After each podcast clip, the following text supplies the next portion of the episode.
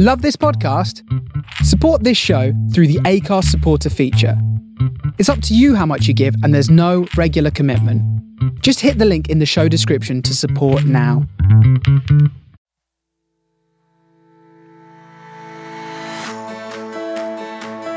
There are moments in our life when we are shaped through adversity and challenge.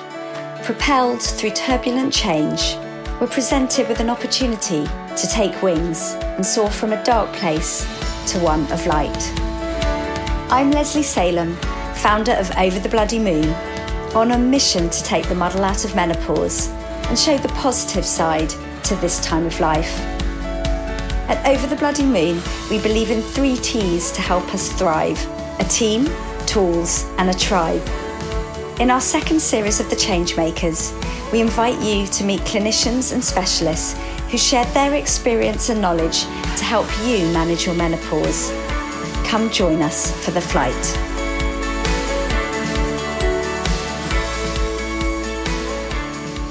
Today's show is called Nutrition for Mental Health. We all know the benefits of eating healthily, but when it comes to menopause, making considered food and drink choices can make all the difference in helping us improve sleep quality, manage stress, as well as rebalancing hormones to boost our mood. Poor mental health affects at least 25% of people transitioning through menopause, according to various studies in the UK, with up to 60% claiming sleep has become more disrupted. In today's show, we'll be learning how we can use nutrition more purposefully to manage our menopause and improve our sleep, stress, and mood. I'm delighted today to welcome Emma Bardwell, menopause nutritionist and author of The Perimenopause Solution, who's going to be sharing some invaluable tips and ideas on how to use nutrition as a power tool through perimenopause and beyond. Emma's evidence based approach and her ongoing interest in perimenopause and menopause has made her one of the go to names in women's health and nutrition. She combines the most up to date research with a 360 degree approach, focusing on diet, lifestyle, stress reduction, and exercise to help women overcome their symptoms. Emma is deeply anti fad and doesn't care for restriction believing in positive rather than perfect nutrition. Emma, it's so lovely to catch up with you again. We're delighted to welcome you on the show today. Thank you so much for having me. I'm delighted to be here. So, Emma, you are a nutritionist that specialises in perimenopause. Um, so, I'd like to first start off by hearing a little bit more about your work. How did you fall into nutrition and decide to specialise in menopause? Yeah, it's a great question. Um, when I very first left university, I actually worked in advertising. I was a copywriter, but I had always had this kind of real interest in nutrition. And behind the scenes, I was doing lots of courses and education, I guess, around the subject. And I, it was only when I was kind of in my late 30s that I made the switch. So this was basically my second career. And originally I was going to do general nutrition, but I actually went through perimenopause age 42, and that was the trigger because of my own experiences with, you know, getting fobbed off, not getting the support I needed, not being listened to. I realized that there was this huge chasm, basically, uh, you know, in women's health. And we know it's underfunded, it's under researched, you know, it's very misunderstood, sadly, still in 2021. You know, it's crazy. Yeah. So that is why I decided to really kind of shine a spotlight on perimenopause, menopause, and women's health because it's just so needed. Yeah, absolutely. And, and, and tell me, I mean, 42 is on the young end for perimenopause. Tell us a little bit about what your experience was. How did you notice what, what was going on? Yeah, it was brought on, I think, and this is an element of menopause and particularly perimenopause that doesn't get talked about enough, but I think it was brought on by stress. I, I don't think stress actually causes perimenopause, but it it absolutely triggers those those symptoms and exacerbates them. So I went through quite a big life trauma uh, you know, early 40s, well, 42, and mm. I, you know, the two very much coincided. So mm. almost overnight, I was kind of plunged into these symptoms, which were things like palpitations, um, you know, severe insomnia, joint pain. But mine were very psycho, mostly kind of psychological issues. So yeah, that that was my experience. And but my GP really was having none of it she basically said, You're too young to be going through this, which clearly I wasn't at all. And she didn't put the pieces together. So it took me going away, doing my own research, and then going back to her and listing out my my reasons and my symptoms and my story. And eventually she did come round and you know we we've we've worked on it ever since. Mm. it's such a common story isn't it? I mean we have to be our own advocates and, and often really sort of push to be heard that there might be something else going on behind the stress and for many women, they just don't have that information or time to, to kind of, you know, research.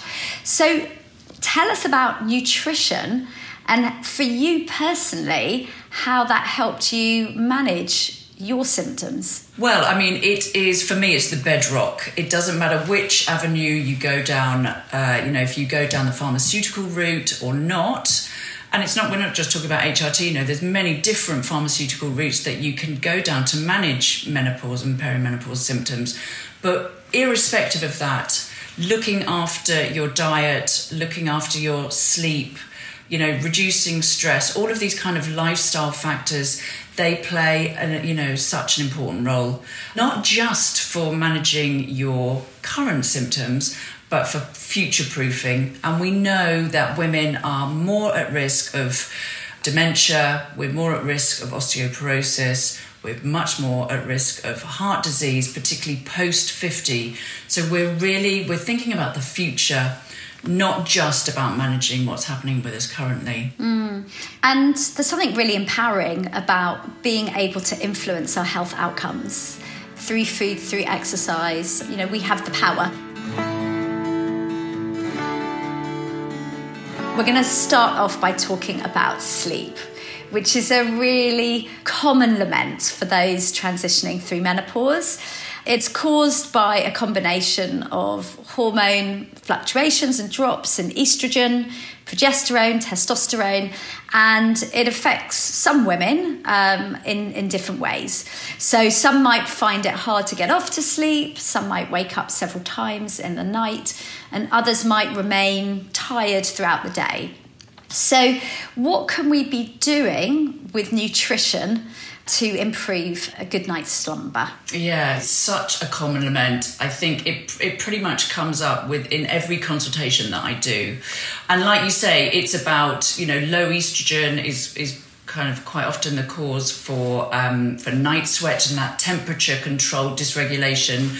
You know, low progesterone. We need progesterone to sleep. We need progesterone to produce melatonin, which helps us to fall to sleep and to stay asleep we need progesterone for that kind of deep sleep as well, that kind of stage three REM sleep. There's lots of reasons other than that, I think that the sleep affects women. It is, you know, there's lots of anxiety going on, there's lots mm. of kind of ruminating at night. Um, and then there's the physical symptoms of joint pain and restless legs. And so, yeah, what can we actually do about it in terms of, you know, pure nutrition, if you're looking at what you're eating, I think it's really important to make sure that you're eating enough actually. A lot of my clients, because they may be noticing some weight changes, a lot of them are on very restrictive diets. So, particularly things like keto is not conducive to having a good night's sleep. You actually need carbs, you know, complex carbs, because, you know, there's carbs and carbs. We're talking about quality, slow release carbs. You actually need them to produce serotonin. So, particularly at night, I think it's really important to make sure that you're including a good source of complex carbs into your meals. It's important to to keep your blood glucose levels steady throughout the day. And that doesn't mean eating small and often, although it might do for you. You know, it looks different for different people. particularly with my clients, I talk about eating very satiating meals, but you know, making sure that they are protein based. So, you know, two or three satiating meals throughout the day. There's a lot of talk about tryptophan rich foods coupled with some complex carbs because it helps to actually get the serotonin where you need it. So things like tryptophan rich foods will be things like uh, turkey and salmon, chicken, tofu, eggs, bananas, oats. Um, you can also look to B vitamin rich foods, particularly B6. B12 is another really important uh, B vitamin that helps with, with sleep and those two go hand in hand, particularly because they uh, create something called GABA, which is our calming neurotransmitter. Um, if you're vegan or veggie, chances are you're not getting enough B12, so that's definitely something to look, you know, to a supplement for. And where where does one get B6 and B12 in terms of food sources? Yeah, B12 is from from animal products, so that's why you, if you're vegan or veggie, you would have to supplement. And B6 is things like tofu and eggs and chicken, bananas, oats, things like that. I often tell my clients to invest in a in a B complex, which has all eight B vitamins. B vitamins are incredibly helpful for stress and mood, for hormone synthesis, for sleep. Between seven and eight out of ten women are deficient in magnesium, so you can get magnesium from green leafy veg. But if you think you're not getting enough, then supplementing can be really helpful. If you look online, you'll be kind of bamboozled by the number of magnesium supplements that are available, and they are combined quite often with another compound. So you will get, for example, citrate or glycinate or taurate or threonate, and they all have slightly different uses. So citrate, yeah, it's it's absorbable. It is cheap, it's accessible, it's very good if women are constipated because it can bring on a bowel movement. So, particularly if you have it just before bed, you may find that it helps you to go to the toilet in the morning. Mm-hmm. Um, so, that's not always helpful if you are if you have IBS type symptoms. You might look to a glycinate, which is very absorbable and a kind of really nice all rounder and is actually joined to something called glycine, which is very, very helpful for sleep. In fact, you can take glycine on its own. In lots of studies, it's been proven to be really helpful, particularly for women who find it hard to fall asleep and to stay asleep. Oh, that's great. And just while we're talking about supplements, I mean, how does one know in terms of, you know, quality supplements, dosages, etc.? I know. It's really confusing. I think it's really helpful to work with a practitioner, actually, mm-hmm. always, before you're starting any kind of supplement routine, particularly if, if you're on prescription meds already, it's it's really important to know what you're taking. And I think there is a lot of women taking things that are unnecessary and perhaps that contraindicate with each other. You know, certain supplements don't actually work alongside each other very well. For example, things like zinc and copper or iron and zinc, you know, you shouldn't take them together. Also, I think it's worth investing in a good quality supplement. Things like Wild Nutrition, some a company that doesn't include lots of fillers and binders and caking agents, so you know that what you're getting is you know it's it's all the active ingredients. So eating regularly keeping our blood sugar uh, supported protein to fill us up potentially tryptophan foods alongside complex carbs vitamin b's. Anything else for sleep?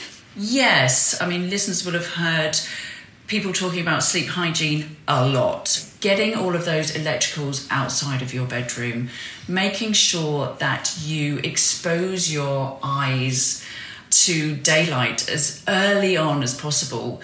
So, whether that's opening the curtains, yeah, great, but ideally it's getting outside, even if it's just having your morning drink in the garden walking around and you know getting as much daylight exposure helps to set your circadian rhythm mm. and then you kind of need to flip it on its head in the evening so keeping everything dark and dim maybe lighting candles you know keeping your lamps on rather than overhead lights i think lots of women for me will come to clinic and, and, complain of things like bloating and reflux. That they, mm. they tend to really kind of rear their heads in perimenopause for lots of different reasons. But um so finishing eating at least three hours before bed can be really helpful.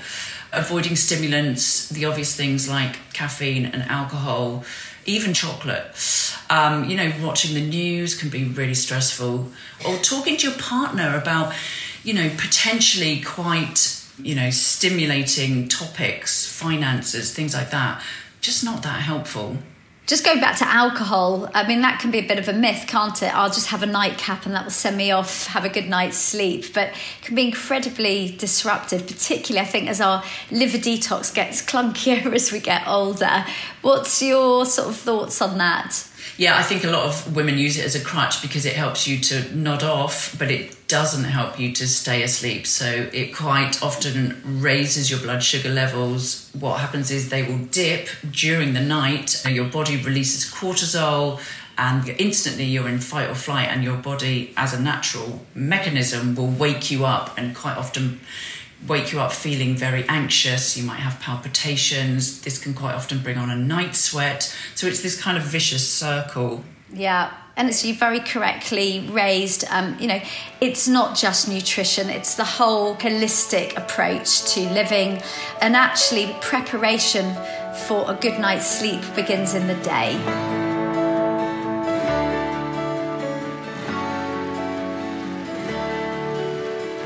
It's not unusual for women to experience more anxiety through the perimenopause, especially I think if they've had a history of poor mental health. That might be low mood, depression, it might uh, be anxiety anyway, um, or even if they've got a history of PMDD or PMS. So this can spike, our cortisol can spike in, in menopause. I'm, I'm interested to kind of hear from your observations, what you've noticed from your clients. Yeah, uh, it is a big, big concern. In midlife, we're, we're juggling lots of things. Invariably, we're quite high up in our careers. We might have young kids, we may have teenagers, we might have, you know, parents who are elderly or who need kind of caring for. So, you know, we're, we're, we're dealing with a lot. And I think it is a generalization, but as women, we are very good at putting everyone else first and kind of pushing ourselves down the list. So I'm quite often telling my clients, you know, just to delegate more. You know, there's no there's no kind of awards for being a martyr. And I think also just from a mechanistic perspective, estrogen actually helps to buffer cortisol. It helps to keep it in check. So during perimenopause, you know, menopause, when those estrogen levels are declining, actually cortisol kind of can very easily spike. And it also means that you don't have that buffer, so you're not dealing with stress. So you've got lots of stress, but you're not dealing with it as well, perhaps, as you were previously. Mm, and then you get into this vicious cycle of perimenopause and, hormones triggering stress, but then the stress triggering low uh, hormone production because it also the more stressed we are, the more suppressed our other hormones are as well. Well, I mean, you know, cortisol is in a way it's a master hormone, as in it takes over everything else. So if you are stressed, your digestion gets pushed down the list of important things to do. Um, your hair and nails suffer because your body just doesn't see them as being important. You know, your mm. periods can stop. And obviously, as your estrogen levels decline, from your ovaries, your adrenals actually pick up a little bit of the slack by producing estrogen and progesterone and testosterone to a degree. If they are kind of under attack almost from pumping out constant cortisol, they are not concentrating on producing hormones like estrogen and progesterone. So, yeah, it is really hard, but it's an important facet to kind of look at. Yeah, absolutely. And, and what about um, adrenaline, adrenaline fatigue and is it noradrenaline? Noradrenaline, yeah, and adrenal fatigue. Yeah, I think so. They're kind of hitting the headlines because a lot of people are saying it's not a proper diagnosis, right? So if you go to your GP, they won't probably have heard of adrenal fatigue. Um, or if they do, they will poo poo it. But the symptoms of so called adrenal fatigue are very pertinent to perimenopause women and they should be taken very seriously because they can impact mental health, you know, and physical health. Mm. So let's talk about nutrition again and how we can use that as a power tool to calm down the nervous system. Yeah, so it's not the kind of obvious thing, I think, to, to associate nutrition with stress control, but it does play a really important role, particularly because cortisol is such an inflammatory sort of situation. High stress is a inflammatory situation to be in. It's very important to look to a, a, an anti-inflammatory diet to just to try and kind of quell that inflammation. And the most kind of obvious way to do that is the med diet and it's quite a nice diet because it's not really a diet it's a lifestyle it's just a kind of way of eating. And it also is quite inclusive it doesn't really omit anything it even includes some red wine. But the onus is on healthy fats so oily fish and we remember that with the acronym smash so sardines mackerel anchovies salmon and herring but that also includes things like whitebait and pilchards um, you know, lots of healthy fats, lots of avocados, lots of olive oil. More and more research is being done on its benefits for heart and for brain health. Lots of fiber. Lots of us aren't getting enough fiber, and fiber is really key for gut health. Um, actually, and part of the med diet, which doesn't really get talked about so much, is the community aspect and the the kind of taking your time over a meal and sharing time with your loved ones, talking, discussing, all of this has a marked impact on stress mm. levels. So it's the way we eat, not just what we eat. Absolutely. We tend to kind of wolf things down with one eye on a laptop or watching TV, which just isn't very helpful at all. We need to really kind of slow down. And I talk to my clients about having one mindful meal a day, if possible. Taking your time, eating slowly, chewing, savoring, really kind of breaking down your food in your mouth before you swallow it can mm-hmm. have massive, massive benefits for things like bloating and reflux. Um, you know, really good for gut health. Fantastic. So, what should we be avoiding thinking about stress? Uh, you know, the obvious culprits, which we talk about time and time again, but things like sugar. Sugar is inflammatory in high doses. I'm not about restricting and taking out all sugar. I think it plays a role, but we definitely do as a population we eat too much. That that's a given. Particularly added sugars, you know, free sugars. We need to be very mindful about how many we're having. Alcohol again doesn't really help us when it comes to stress after a hard day. It can be really nice to sink a couple of glasses of wine, but it's the kind of aftermath. It's the it's a depressant. It doesn't help with our anxiety levels. It doesn't help with sleep. Caffeine is another one. It has a long half life, so it means that it stays in your system for quite some time, particularly if you're very sensitive to it. Mm. The eh, more we age, the longer it stays in our system. Um, so, what's interesting about what you're saying is, is that actually we can be increasing our mental stress by putting our body under stress. And just going back to what you said earlier about dieting, if we restrict what we're eating, that's also going to kind of have an impact on raising our cortisol. Actually, something else that I think is quite useful is um, there's lots of talk about adaptogenics. So they are herbs that actually help you to deal with stress.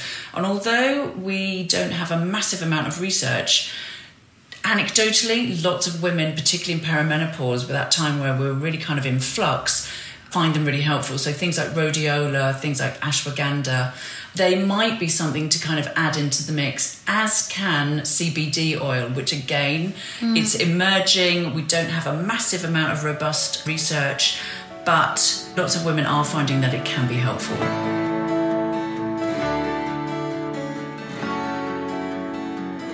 So, we're going to be talking about mood We hear quite a lot from women in our community where they're feeling low, some with clinical depression, or they talk about difficulty regulating emotions. We do know that for many women, there's definitely a pronounced change as we go through our menopause transition. So I'd love to hear how we can eat happy. Yes. I think the biggest thing when it comes to mood and food is to focus on your gut health. Gut health has such positive kind of ramifications across the board when it comes to health. We have this gut brain axis, which is, you know, the two are joined by something called the vagus nerve, which is basically like this kind of fiber optic cable that is bi directional. So your brain talks to your gut and your gut talks to your brain. So it stands to reason that what you're putting into your gut has strong kind of links with your mood. 90% of your serotonin is produced in your gut. So, again, it stands to reason that we need to really look after it. And so, what your gut thrives on more than anything is fiber, and particularly from plant fibers. The more diverse these fibers are, the better. And you can get, you know, you can get your probiotics, your live bacteria from food sources. So things like kefir, which is a fermented yogurt, things like miso and sauerkraut and kombucha, you know, all of these things which I'm sure listeners will have heard people talking about more and more and which are now widely available in, in supermarkets, which is super helpful. Now, we've been focusing on perimenopause, but post menopause, does it get better in terms of mental health? Have you noticed kind of, you know, a difference? Is this just a short term blip? Or are these principles that we have to continue to nurture and take care of? Yeah, it's such a good question. I think so most most women by the age of 55 will be postmenopausal um, and for the majority though not all they will have stopped experiencing the symptoms that they did in perimenopause but that said, there will be, uh, you know, women who are experiencing hot flushes and anxiety well into their 60s or 70s, unfortunately. But, you know, all of the things that we've talked about, I think, are important, not even just for perimenopausal women in their 40s. I think it's something that we need to focus on from our 20s, 30s, and then it needs to be, you know, managed. And we almost need to kind of check in with ourselves to make sure that we're kind of ticking off all of these things that we know that we should do, but quite often fall through the net. Yeah, so important. Really is, you know, this is such a window, and when we look at this as being kind of, you know, proactive and actually setting ourselves up to just enjoy life because we're living longer, so we want to be able to make the most of it. Yeah. yeah. Um. So I'd just like to touch a little bit on your book, um, which is called The Perimenopause Solution. So tell us about it. When is it coming out? What does it cover? Yeah, yeah, yeah. So I've written it alongside a menopause doctor who I believe you know, Dr. Shahzadi Harper. And it is a book of three parts. So it is about health, it's about life, and it's about diet. So we look at the pharmaceutical side of things, we look at stress, we look at sleep, and my part is very much the kind of lifestyle issues and the obviously the nutrition side of things. So we cover the science, we cover the reasons why, you know, there's a lot of conflicting messages, particularly on social media and things like that. So we really kind of we debunk a lot of myths, we give you the facts. It's not about fads. But most importantly, we give this kind of really nice, robust toolkit of practical advice that's easy to put in place and which they can start, you know, from the get go. Absolutely. And also, you know, trusted advice because, as you say on social media, there's there's a lot of information and misinformation out there, so it's important to have trusted sources. Um, fantastic. So when is it coming out? So July twenty second. but You can pre-order it now from Amazon, but you can physically buy it from any good bookshop from July 22nd. Fantastic. Well, Emma, thank you so much. We have learned an enormous amount uh, today. So, thank you so much for sharing all your brilliant knowledge. Can't wait to pick up a copy of The Perimenopause Solution. Uh, so, we'll all be in the bookstores looking for that. So, thank you very much for your time today. Thank you so much. It's always a pleasure talking to you, Lesley.